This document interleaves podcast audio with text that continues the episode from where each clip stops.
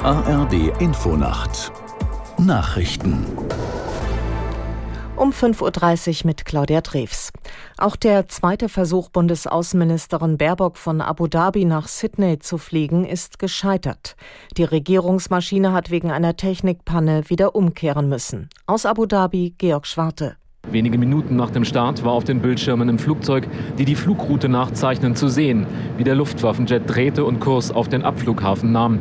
Das technische Problem ist trotz vorangegangener Flugtests soeben wieder aufgetreten. Wir kehren erneut nach Abu Dhabi um. Das ist sehr ärgerlich, so ein Sprecher der Außenministerin. Ob Baerbock die unterbrochenen Antrittsbesuche in Australien, Neuseeland und Fidschi weiter anstrebt oder nach neuen Terminen sucht, ist unklar.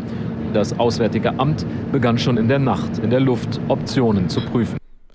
Der Hausärzteverband lehnt Sanktionen für Versicherte bei zu vielen Arztbesuchen ab.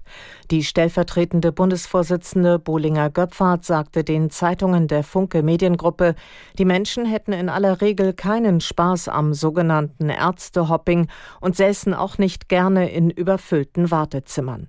Der gesundheitspolitische Sprecher der Unionsbundestagsfraktion Sorge hatte von einer weit verbreiteten Flatrate-Mentalität in der gesetzlichen Krankenversicherung gesprochen.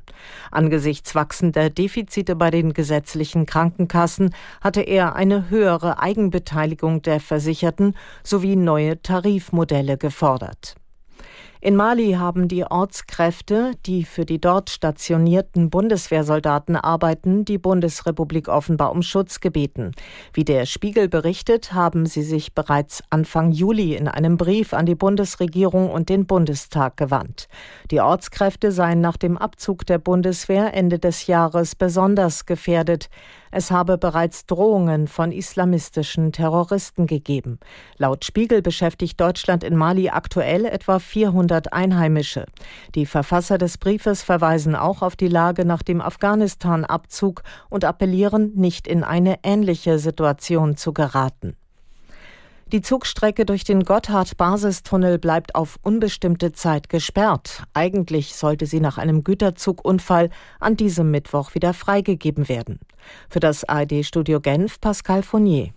Laut SBB konnten noch immer nicht alle Waggons aus dem Tunnel geborgen werden. Und so gibt es auch fünf Tage nach dem Unfall noch keine vollständige Übersicht über die Schäden. Die Personenzüge werden weiter über die Gotthard-Bergstrecke umgeleitet, was aber bedeutet längere Fahrzeiten und weniger Kapazitäten, sprich Sitzplätze.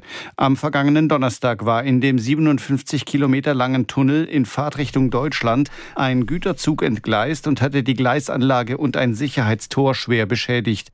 Das Wetter in Deutschland tagsüber im Westen und Nordwesten Schauer und Gewitter, im Süden und Osten teils sonnig und trocken, 20 bis 33 Grad. Das waren die Nachrichten.